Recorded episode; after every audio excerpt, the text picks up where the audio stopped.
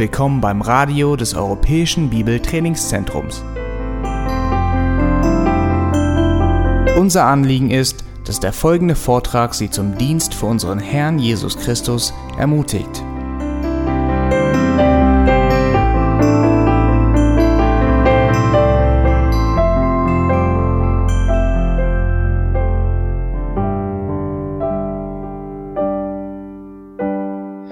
Und ihr habt äh, bestimmt alle von der Geschichte schon gehört von dem Jungen, äh, dem von seinem Vater es äh, befohlen wurde, sich hinzusetzen. Und äh, nach einer gewissen Zeit äh, war der Junge endlich gehorsam. Und dann hat er seinem Vater dies gesagt, Papa, äußerlich sitze ich, aber in innerlich stehe ich noch. Und ich denke, es geht uns manchmal mit der Unterordnung genauso wie diesem Junge. Ähm, nämlich, wir tun uns alle schwer mit dem äh, sich unterordnen. Und äh, wir sehen in der Schrift überall eine gewisse Rangordnung von dem Herrn. Und wir wollen uns an diese Rangordnung erinnern heute, indem wir 1. Timotheus aufschlagen. Hier geht es in erster Linie um Sklaven, die ihre Herren unterordnen sollten.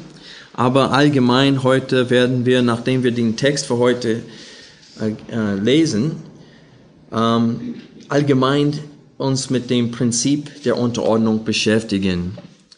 Lass uns 1. Timotheus Kapitel 6 aufschlagen und wir lesen die Verse 1 bis 2.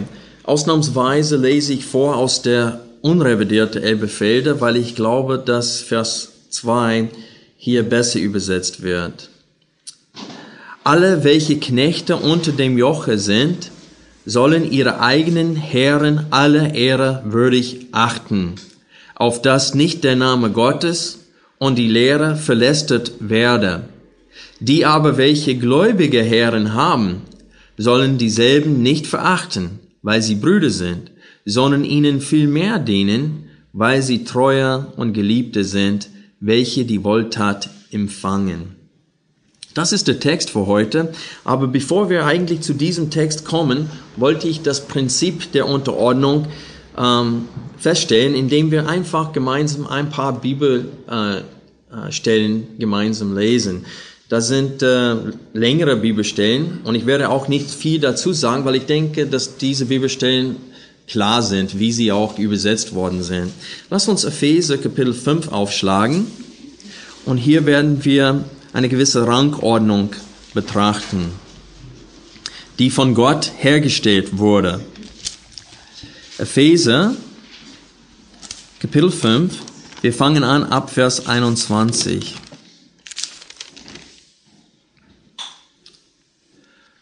Ordnet euch einander unter in der Furcht Christi, die Frauen den eigenen Männern als dem Herrn denn der Mann ist das Haupt der Frau, wie auch der Christus das Haupt der Gemeinde ist, er als der Heiland des Leibes.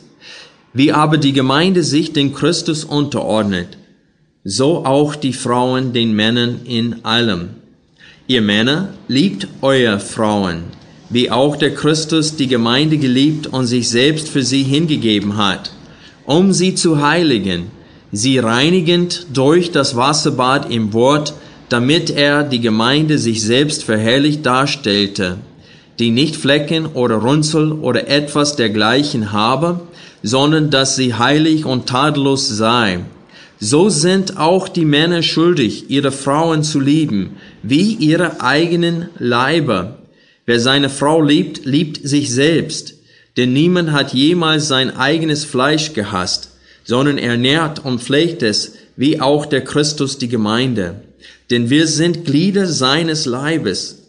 Deswegen wird ein Mensch Vater und Mutter verlassen und seine Frau anhängen, und die zwei werden ein Fleisch sein. Dieses Geheimnis ist groß, ich aber deute es auf Christus und die Gemeinde. Jedenfalls auch ihr, jeder von euch liebe seine Frau, so wie sich selbst, die Frau aber, dass sie Ehrfurcht vor dem Mann habe. Dann in Kapitel 6, Vers 1 spricht er den Kindern an. Ihr Kinder, gehorcht euren Eltern im Herrn, denn das ist Recht. Ehre deinen Vater und deine Mutter. Das ist das erste Gebot mit Verheißung, damit es dir wohlgehe und du lange lebst auf der Erde. Und ihr Väter, reizt eure Kinder nicht zum Zorn, sondern zieht sie auf in der Zucht und Ermahnung des Herrn.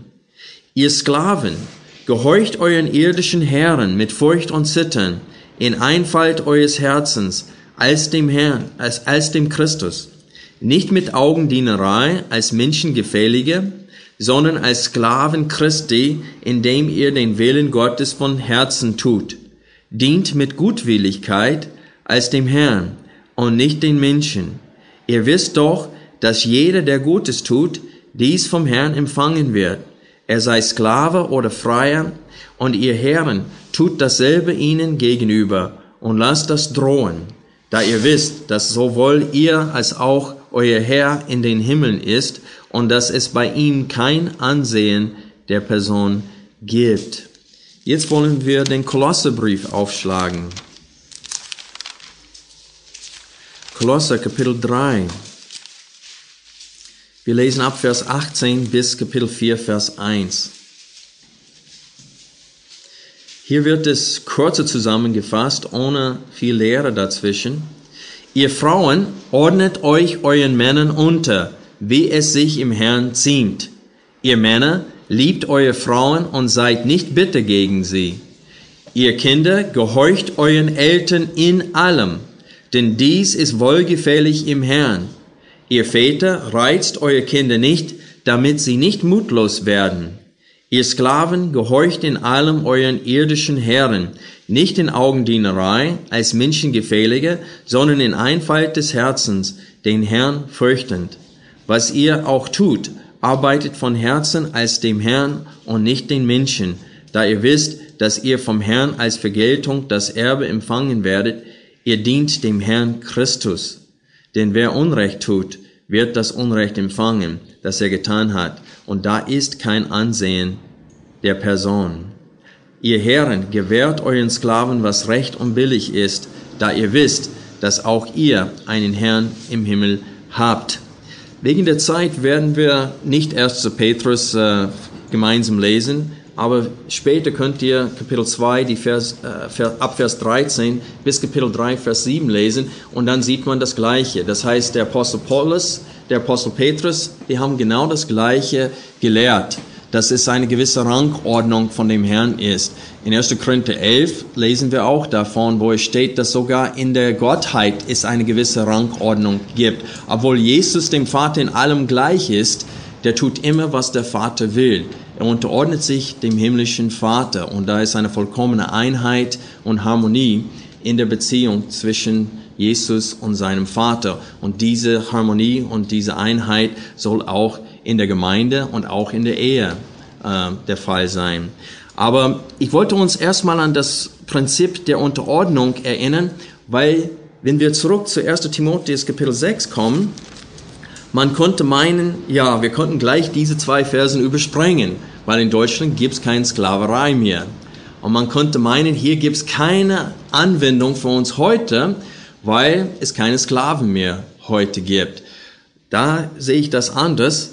Ich denke, dass wenn wir das Prinzip der Unterordnung betrachten, dann können wir ähm, eine ähnliche Situation auch in jedem Zeitalter sehen. Vielleicht ist es nicht Sklaven mit ihren Herren, aber wenn wir Arbeitgeber und Arbeitnehmer oder Angestellten betrachten, dann sehen wir, dass dieses Prinzip passt hundertprozentig auf unsere Situation auch, nämlich die Situation zwischen dem Arbeitgeber und die, und den äh, Angestellten.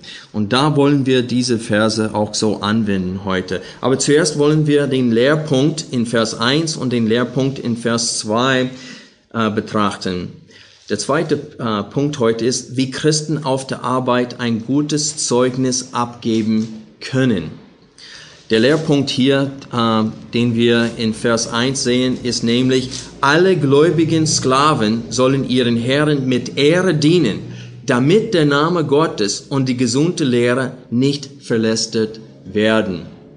Auf der Arbeitsstelle können Christen ein ganz schlechtes Zeugnis abliefern, nicht wahr?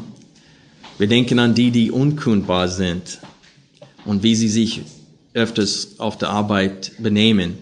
Sie sagen, mir kann sowieso nichts passieren, ich bin geschützt und jetzt kann ich arbeiten so wenig wie ich will und trotzdem mir passiert nichts. Und diese Einstellung wird hier stark angesprochen. Nicht alle Herren damals von den Sklaven waren extrem und böse und gemein. Und manche Sklaven haben das einfach ausgenützt, diese Einstellung ihnen gegenüber. Und Paulus sagte, das soll nicht der Fall sein. Dann erstens, der Name Gottes könnte gelästert werden durch so ein Benehmen. Und zweitens, unsere Lehre, die christliche Lehre, die Lehre von Jesu Christi kann verachtet werden oder in Verruf gebracht werden, wenn ihr auf der Arbeit nicht fleißig seid, wenn ihr als Sklaven ähm, in eurem Dienst nicht fleißig sind. Und ich sage, besonders Christen sollen sich diese Rangordnung beachten, damit die Ungläubigen keinen legitimen Grund bekommen, gegen den Namen Gottes und die Lehre Jesu Christi zu lästern. Das ist der Lehrpunkt, das ist die Anwendung auch für uns heute. Ich glaube nicht, dass es schwer zu verstehen ist und ich werde auch nicht viel mehr dazu sagen heute. Das ist der Hauptpunkt hier in Vers 1. Und als ich beim Militär war, habe ich diese Beziehung äh, zwischen Arbeitgeber und Arbeitnehmer hier in diesem Text klar finden können, weil ich war bei dem United States Marine Corps und es kam mir wirklich vor, als ob ich Sklave wäre. Wir dürften phasenweise nicht mal aufs Klo gehen, ohne erstmal darum zu bitten. Wir mussten vorher bitten, erstmal mit dem zu sprechen. Und wir dürften ihn dabei nicht mal in die Augen schauen. Äh, und äh, da sind einige Soldaten, tapfere Männer, die es in die Hose gemacht haben, weil sie das sich nicht merken konnten und rechtzeitig lernen, wie sie die, äh, ihre Obersten ansprechen sollten. Tatsächlich, das habe ich mit meinen eigenen Augen gesehen. Und so der Punkt ist es, da habe ich das klar sehen können und ich habe gedacht, Herr, dann wende ich diese, diesen Abschnitt so an, indem ich beim Militär, ich versuche meinen Vor, Fort, äh, sagt man Fortgesetzter, Vorgesetzte, äh, in allem zu unterordnen. Ich strenge mich an, wirklich, äh, wenn Sie fordern, dass meine Schuhe, meine äh, Stiefel richtig poliert sind, dann mein, sollen meine Spiegel, ein Spiegel sein für die anderen. Wenn Sie wollen, dass wir kurze Haare haben, dann halte ich meine Haare nicht ganz an der Grenze, dann lasse ich alles abrasieren. Und da habe ich wirklich mich daran gehalten. Und der Herr hat dadurch gute Früchte gebracht und viele Türen für die Verkündigung geöffnet. Und ich sage euch, es funktioniert, weil jeder Arbeitgeber hat wie viel Stress? Der hat Stress ohne Ende und der hat meistens auch einen Chef. Zum Beispiel VW, äh, äh, bei, VW, äh, bei Volkswagen ist es auch nicht anders. Du hast einen Chef, aber er hat auch einen Chef und der steht voll unter Druck, dass alles läuft, wie es sein sollte. Und er nimmt das gerne an, wenn einer sich anstrengt, wenn er pünktlich zur Arbeit kommt, wenn er fleißig arbeitet, der freut sich über so einen Mitarbeiter. Und ich denke, so können wir sein Ohr für das Evangelium am besten gewinnen. Nicht indem wir viel über unser Glauben äh, mit dem Mund sprechen auf der Arbeit, sondern indem wir wirklich hart arbeiten, uns unterordnen und fleißig unsere Arbeit tun. Das ist der Lehrpunkt hier. Aber wie sollen Sklaven, beziehungsweise wie sollen wir als Angestellte äh, unserem Chef dienen oder ehren? Wir haben in Epheser 6 in den Versen 5 bis 8 die Anweisungen für Sklaven gelesen vorhin. Und da ist es mir aufgefallen, dass dreimal in verschiedenen Worten wird es den Sklaven gesagt, dass sie ihren Herren als, als, als so betrachten sollen, als ob sie Jesus wären. Als ob sie arbeiten für Jesus und nicht für diesen Menschen. Und das ist eine wichtige Einstellung, die wir im Alltag haben sollen. Wenn wir, oft, wenn wir zur Arbeit fahren, wir sollen nicht unseren Chef sehen, sondern Jesus sehen. Und wir sollen unsere Arbeit gewissenhaft tun, als ob wir für Jesus arbeiten. Das haben wir in Kolosse vorhin gelesen und das haben wir in Epheser Kapitel 6 in den Versen 5 bis 8 dreimal gelesen. Es steht da, als ob ihre Herren Christus selbst wären nicht mit Augendienerei steht's da, um Menschen zu gefallen. Und da war ich oft genug auf Montage hier in Deutschland, um zu sehen, dass der Lehrling, der, der Neuling, seine Hauptaufgabe ist es, am Fenster zu stehen und, und Alarm zu äh, schlagen, wenn der Chef kommt. Sobald sein, äh, sein Auto auf dem Parkplatz fährt, dann sagt, teilt er das allen mit und dann fangen sie alle wieder an zu arbeiten, bis der Chef wieder abhaut oder wegfährt. Und so ist es wichtig für uns zu verstehen, dass Augendienerei kommt bei Gott ganz schlecht an. Das will er nicht. Und er will, dass wir ihn als Arbeitgeber betrachten und nicht Menschen. Ähm, es steht, dass, äh, wie gesagt, wird betont dreimal in verschiedenen Worten. Es steht da als Sklaven Jesu Christi. Das heißt, wir sollen uns selbst als Sklaven Jesu Christi betrachten im Alltag. Und dann steht es, mit Gutwilligkeit sollen wir dienen, als ob, als ob wir dem Herrn dienen und nicht Menschen. Und so ist es wichtig für uns, diese Einstellung zu haben. Und ich frage euch einfach, ist das eure Einstellung auf der Arbeit? Ja, Andres sagt ja, der arbeitet für Radio Neue Hoffnung. Das ist ein bisschen einfacher für ihn,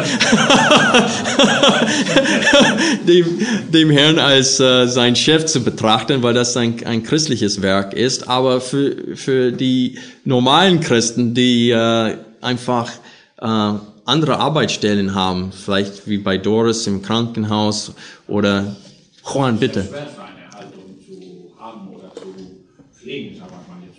Schwer ist es auf jeden Fall. Und ich habe, gut, dass du das gesagt hast, Juan, weil ich habe nämlich zwei Punkte übersprungen vorhin und ich fragte mich, Tim, wie kommst du wieder zurück zu diesen Punkten, weil ich schon zu weit war in der Predigt.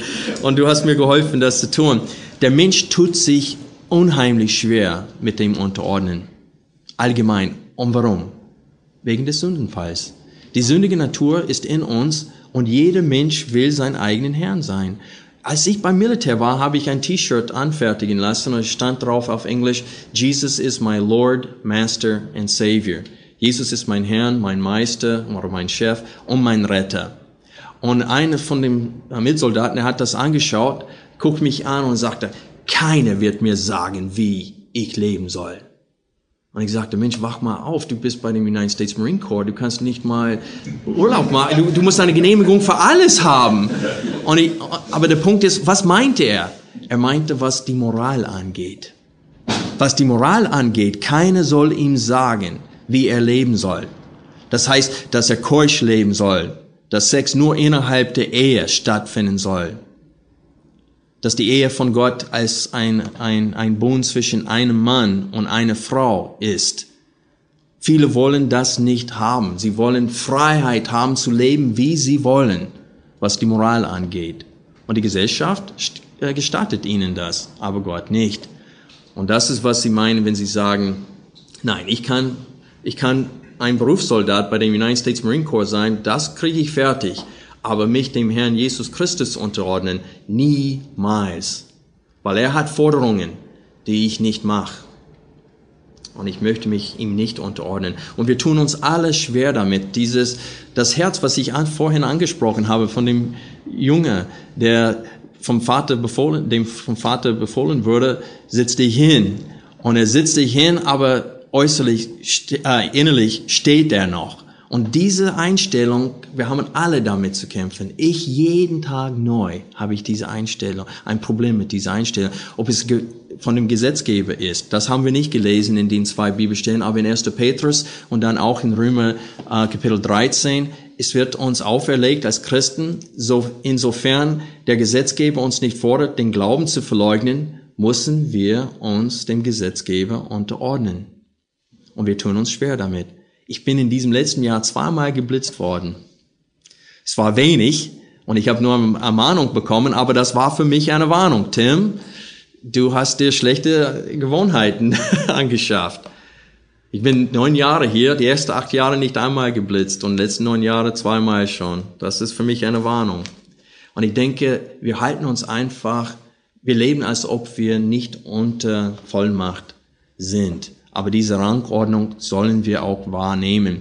Und weil diese Rangordnung vom Gott kommt, es steht, dass es gibt keine Mächte, Römer 13, die äh, sich alleine aufgestellt haben. Das heißt, der, jede Regierung, ob sie schlecht oder gut ist, äh, ist von Gott aufgestellt worden, steht's geschrieben. Ich bin mir sicher, dass Römsen, als er über die Souveränität Gottes neulich gelehrt hatte, dass er vielleicht diesen Punkt auch betont hatte, dass Gott sitzt auf seinem Thron und er herrscht, selbst wenn es manchmal äh, äh, uns scheint, dass die Regierung böse ist.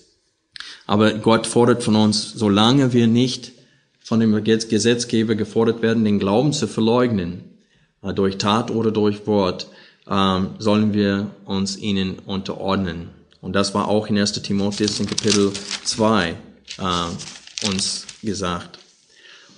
Aber es gibt noch einen zweiten Punkt da. Auf der anderen Seite tun wir uns schwer mit etwas. Und das ist mit der Vollmacht, die uns gegeben wird, richtig damit umzugehen. Und deswegen, als wir Epheser 5 äh, und 6 gelesen haben und Kolosse gelesen haben, was haben wir immer wieder gesehen? Frauen sollen sich ihren eigenen Männern unterordnen, aber was sollen die Männer tun? Ihre Vollmacht nicht missbrauchen. Sie sollen mit ihren Frauen so umgehen, wie Jesus mit der Gemeinde, mit, seinen, äh, mit seiner Braut umgeht. So sollen wir mit unseren Frauen umgehen. Väter, die Kinder sollen sich uns unterordnen. Aber es steht, aber Väter, reizt eure Kinder nicht zum Zorn. Sklaven sollen sich den eigenen Herren unterordnen. Aber Herren, vergisst es nicht, dass ihr auch einen Herrn habt und dass ich die Person nicht ansehe. Und so, wir sehen, dass Gott immer wieder dieses Gleichgewicht in seinem Wort gibt. Warum? Weil nach dem Sündenfall der Mensch tut sich schwer mit beiden Dingen. Er, er tut sich schwer mit dem unter, sich unterordnen und er tut sich schwer damit, dass er die Vollmacht, die er im Leben von Gott äh, empfängt, dass er diese Vollmacht oder diese Autorität nicht missbraucht. Der Mensch tut sich schwer damit. Sehr oft missbrauchen wir die Autorität, die wir von dem Herrn empfangen haben. Und das sollen wir auch nicht tun. Aber Juan, ich danke dir sehr, dass du mir geholfen hast, zurück zu diesem Punkt zu kommen. Jetzt gehen wir zu dem dritten Punkt oder Hauptpunkt der heutigen Predigt, nämlich die richtige Einstellung dem gläubigen Chef gegenüber. Weil Paulus hatte schon erlebt, dass in der Gemeinde es Herren und Sklaven gegeben hatte. Und äh, viele Sklaven haben gedacht, ja, Paulus hat gelehrt in Galater Kapitel 3, damals hatten sie nicht Kapitel und Versen, aber ich sage für euch Kapitel 3, Vers 28, dass in Jesus Christus gibt es kein was. Sklave oder Freier, Frau oder Mann und so weiter. Und viele haben gedacht, oh, in der Versammlung brauche ich meinen Herrn nicht gehorchen. Oder sie haben gedacht, sogar zu Hause, wo sie an ihrer Dienststelle. Da ist kein Unterschied zwischen uns. Und ich habe diese gleiche, Einst ähm, ich musste, ich habe diese gleiche Situation auch beim Militär. Mein Chef, äh, äh, well, war nicht direkt mein Chef, aber der war Major und der war unsere Sonntagsschule-Lehrer. Und so da sitzt ich, saß ich jeden Sonntag unter ihm, habe gelehrt und ich durfte ihn genießen als Brüder in der Versammlung. Aber sobald wir wieder auf dem Militärgebiet waren, musste ich ihn ehren und äh, wie heißt Salut auf Deutsch? Salutieren. Salutieren. Und das habe ich auch gerne getan. Und, aber der Punkt ist, viele Sklaven haben nachher nicht mehr salutiert. Die haben gesagt, ach, der ist mir gleich, der ist nur mein Bruder im Herrn, also warum soll ich ihn dann Ehre zeigen. Und das ist die Einstellung, wogegen Paulus in Vers 2 kämpft. 1. Timotheus Kapitel 6, Vers 2. Und hier wollte ich eine Bemerkung machen. Ich habe vorhin gesagt, dass ich die unrevidierte Elberfelder hier bevorzuge, weil äh, zusammen mit den äh, englischen Übersetzungen, äh, die Elbe, unrevidierte Elberfelder übersetzt diesen Vers anders. Es geht nämlich um, wie das Wort in der Urschrift Anti-Lambon, oh Mensch, Anti-Labano Menoi äh, übersetzt werden sollte. Soll das Wort als empfangen übersetzt werden oder soll das Wort als befleißigen übersetzt werden? Und äh, wie ich gesagt habe, ich meine, dass die unrevidierte Elberfelder ist richtig übersetzt. Aber in den meisten deutschen Übersetzungen wird dieses Wort als eine weitere Beschreibung des gläubigen Herrn dargestellt. Das heißt, er wird als gläubig oder treu, er wird aus, als ähm, ähm, Brüder dargestellt und als einer, der Wohltaten tut. Okay, so das wäre dann drei Adjektiven oder drei Beschreibungen von dem Herrn und das wird dann als Grund gegeben, warum sie ihn nicht verachten sollen, sondern ihm dienen sollen. Aber ich denke, ähm, die englische Übersetzungen und die unrevidierte Elberfelder, dass sie es besser übersetzt haben und jetzt möchte ich diese Übersetzung über, äh, nochmal äh, wiederholen. Ich lese vor aus der unrevidierte Erbefehle. Die aber, welche gläubige Herren haben, sollen dieselben nicht verachten, weil sie Brüder sind, sondern ihnen vielmehr dienen, weil sie treue und Geliebte sind, welche die Wohltat nicht tun, sondern empfangen. Und ich denke, in diesem Zusammenhang macht das mir Sinn. Ich gebe euch meine eigene Übersetzung aus dem Englischen. Die Sklaven, die gläubige Herren haben, dürfen sie nicht deshalb verachten, weil sie Brüder sind, sondern sie sollen ihnen noch mehr dienen, weil die, die ihre Wohltat empfangen, Gläubige und Geliebte sind. Versteht ihr den Unterschied hier? Es geht darum, ist der Grund, warum Sklaven sollten den gläubigen Herren nicht verachten, sondern noch mehr dienen, ist, ist weil es Gläubige sind und Treue sind äh, und Geliebte sind, die ihre, ihren Dienst empfangen. Ich habe es als Lehrpunkt so zusammengefasst. Nur weil in Christus es keinen Sklaven oder Freie gibt, Galater 3, Vers 28, heißt es nicht, dass die Sklaven ihre gläubigen Herren verachten dürfen. Im Gegenteil, sie sollen ihnen noch viel mehr dienen, weil es geliebte Brüder im Herrn sind, die die Frucht ihres Dienstes empfangen. Und wie ich vorhin gesagt habe, obwohl es jetzt in Deutschland keine Sklaverei mehr gibt, gibt es oft eine sehr ähnliche Situation, die hier von Paulus angesprochen wird, nämlich zwischen dem Arbeitgeber und dem Angestellten. Äh, sehr oft meinen Christen, dass wenn ihr Chef ein Christ ist, dass sie weniger Fleiß auf der Arbeit anwenden müssen. Und diese Einstellung habe ich selber gesehen im Leben.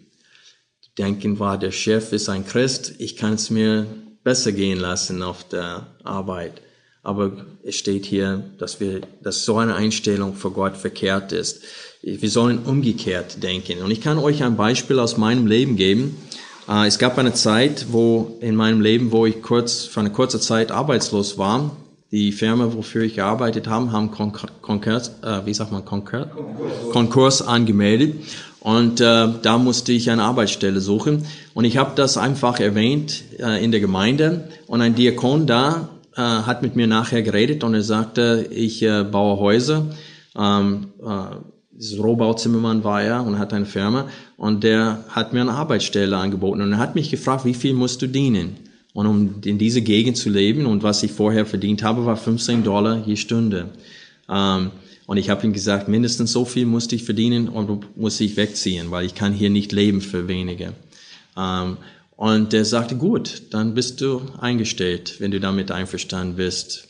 Und dann am nächsten Tag fuhr ich auf der Arbeitsstelle und ich habe schnell festgestellt, dass, obwohl ich ein bisschen Erfahrung als Zimmermann hatte, war ich nichts im Vergleich zu den anderen.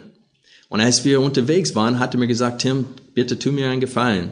Sage den anderen nicht, wie viel du jetzt verdienst, weil sie verdienen weniger und sie konnten besser die Arbeit machen. Und so, ich hatte dann ein schlechtes Gewissen da. Und als ich für ihn gearbeitet habe, ich musste von den anderen lernen, die weniger Lohn bekommen haben als ich. Und dann ich wusste, der tut das mir nur als Gefallen, um mir zu helfen. Und er tut es nicht, ähm, weil ich ihm ein Vorteil wäre. Und ich habe das angesprochen und hat gesagt, Tim, weißt du was, es ist schon sehr viel wert, wenn ein Mensch zuverlässig ist und jeden Tag pünktlich auf der Arbeitsstelle kommt. Du wirst das schon lernen. Ich habe Vertrauen in dir. Arbeite so gut wie du kannst und das wird irgendwann mal sich auszahlen. Und so dann habe ich mich wirklich angestrengt, weil er ist mir ein geliebter Bruder gewesen und ich wollte nicht, dass er Schwierigkeiten mit seinem Partner bekommt, weil er mich äh, äh so viel Lohn äh, bezahlt hatte. Und es kam ein Tag am Anfang, wo ich sehr viel missgebaut hatte an einem Tag. Ich habe vier Stunden gearbeitet oder zwei Stunden gearbeitet und es war alles falsch, musste umge äh, umgemacht werden. Und da musste ein anderer mir helfen und so. Der hat, ich habe ausgerechnet, der hat mindestens vier Stunden äh, Lohn mir umsonst bezahlt. Und so am Wochenende, die Baustelle war gerade am Ende und es gab in Amerika, dieser Abfall liegt überall dann. Weil sie hauen richtig rein, das Haus wird hochgezogen und dieser Abfall liegt überall, Holzabfall und es muss dann in einem Container geschmissen werden. Und wenn sieben, acht Männer das machen, dann dauert es vielleicht eine halbe Stunde oder so. Aber ich bin sonntags, äh, Samst, äh, an einem Samstag dahin gefahren und ich habe die ganze Baustelle aufgeräumt. Und es hat über vier Stunden Zeit gekostet, aber ich habe es umsonst gemacht, weil ich wollte ihm äh, zeigen, ich möchte ihm entgegenkommen. Er hat mir geholfen, er hat mir eine Arbeitsstelle gegeben, hat mir mehr Lohn bezahlt, als ich eigentlich verdiente hat. Ähm, und äh, so ich, ich wollte diese Liebe zu mir, gegen, mir gegenüber nicht ausnützen. Und diese Einstellung ist, was Paulus hier fordert. Er sagte, nur weil dein Chef gläubiger Christ ist, sollst du deine Beziehung zu ihm nicht ausnützen, damit es dir leichter geht auf der Arbeit, damit du faulenzen kannst. Das ist der einzige Lehrpunkt hier. Und das ist, äh, ich denke, gut angekommen bei uns heute. Ich denke, wir verstehen das schon. Ich möchte noch zwei Anwendungspunkte wiederholen hier zum Schluss. Erstens, Christen sollen ihren sicheren Arbeitsplatz nicht missbrauchen. Viele, die unkündbar sind, nützen diese Position aus. Dies, vor Gott ist das nicht richtig. Und man soll auf der Arbeit hart arbeiten, selbst wenn die Arbeitsstelle sicher ist. Und dann zweitens, man kann damit rechnen, wenn man fleißig auf der Arbeit äh, ab, äh, arbeitet, was kommt dann von den anderen Arbeitskollegen? Kommt das bei denen gut an? Nein. Warum? Weil sie im schlechten Licht gestellt werden. Weil sie, und wie oft habe ich das gehört? Und Traffer hat es mir auch erzählt, dass er angefangen hat zu arbeiten, wo er jetzt arbeitet. Äh, einer hat ihm gesagt, Mensch, langsam, langsam, piano, piano, sagen sie hier, wie die Italiener. Nicht so schnell. Und er hat gesagt, Mensch, ich, was, was willst du machen? Du machst, äh, ich sehe schlecht aus äh, durch dein, deine harte Arbeit. So wird hier nicht gearbeitet, langsamer. Sonst wird der Chef mehr von uns auch erwarten.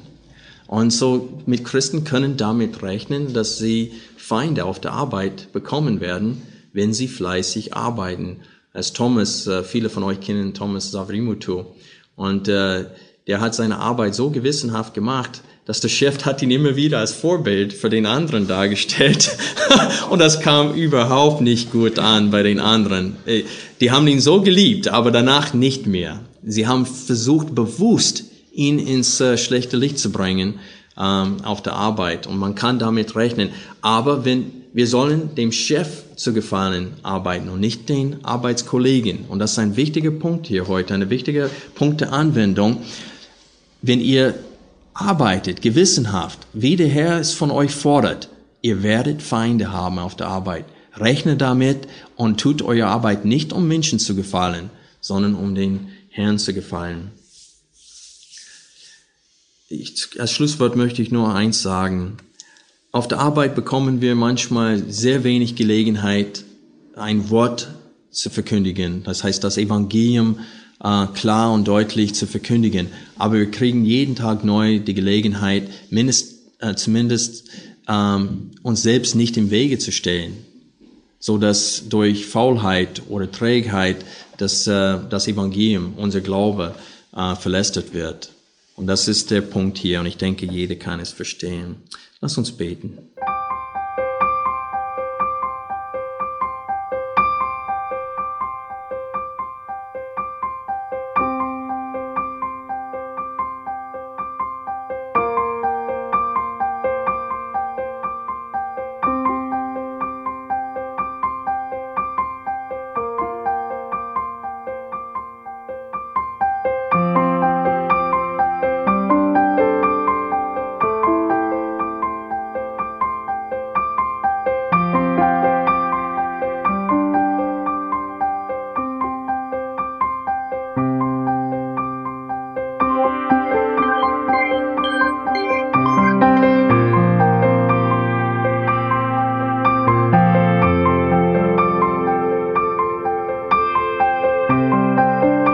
Alle Vorträge unseres Programms, Bücher, DVDs und vieles mehr können Sie bei uns unter www.ebtc-media.org erhalten.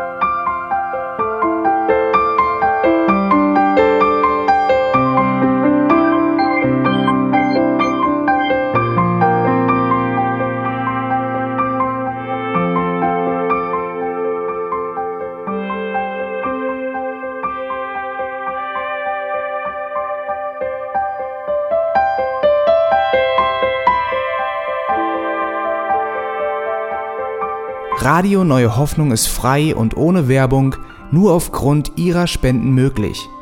Wenn Sie weitere Informationen dazu finden möchten, wie Sie Radio Neue Hoffnung unterstützen können, besuchen Sie die Webseite www.rnh.de.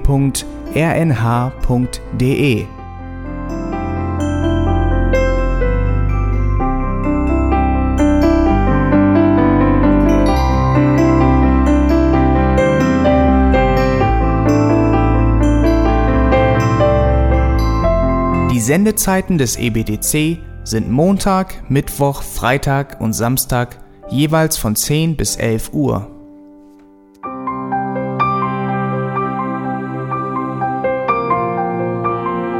Sie finden uns im Internet unter www.auslegungspredigt.org.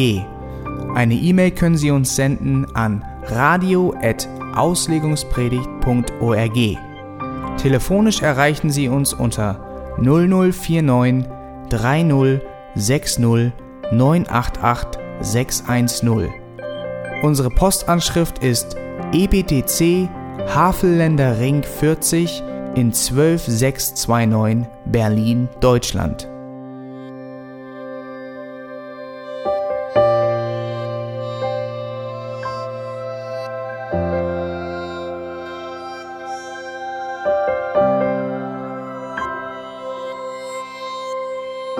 Auf Wiedersehen und bis zum nächsten Mal beim EBTC Radio.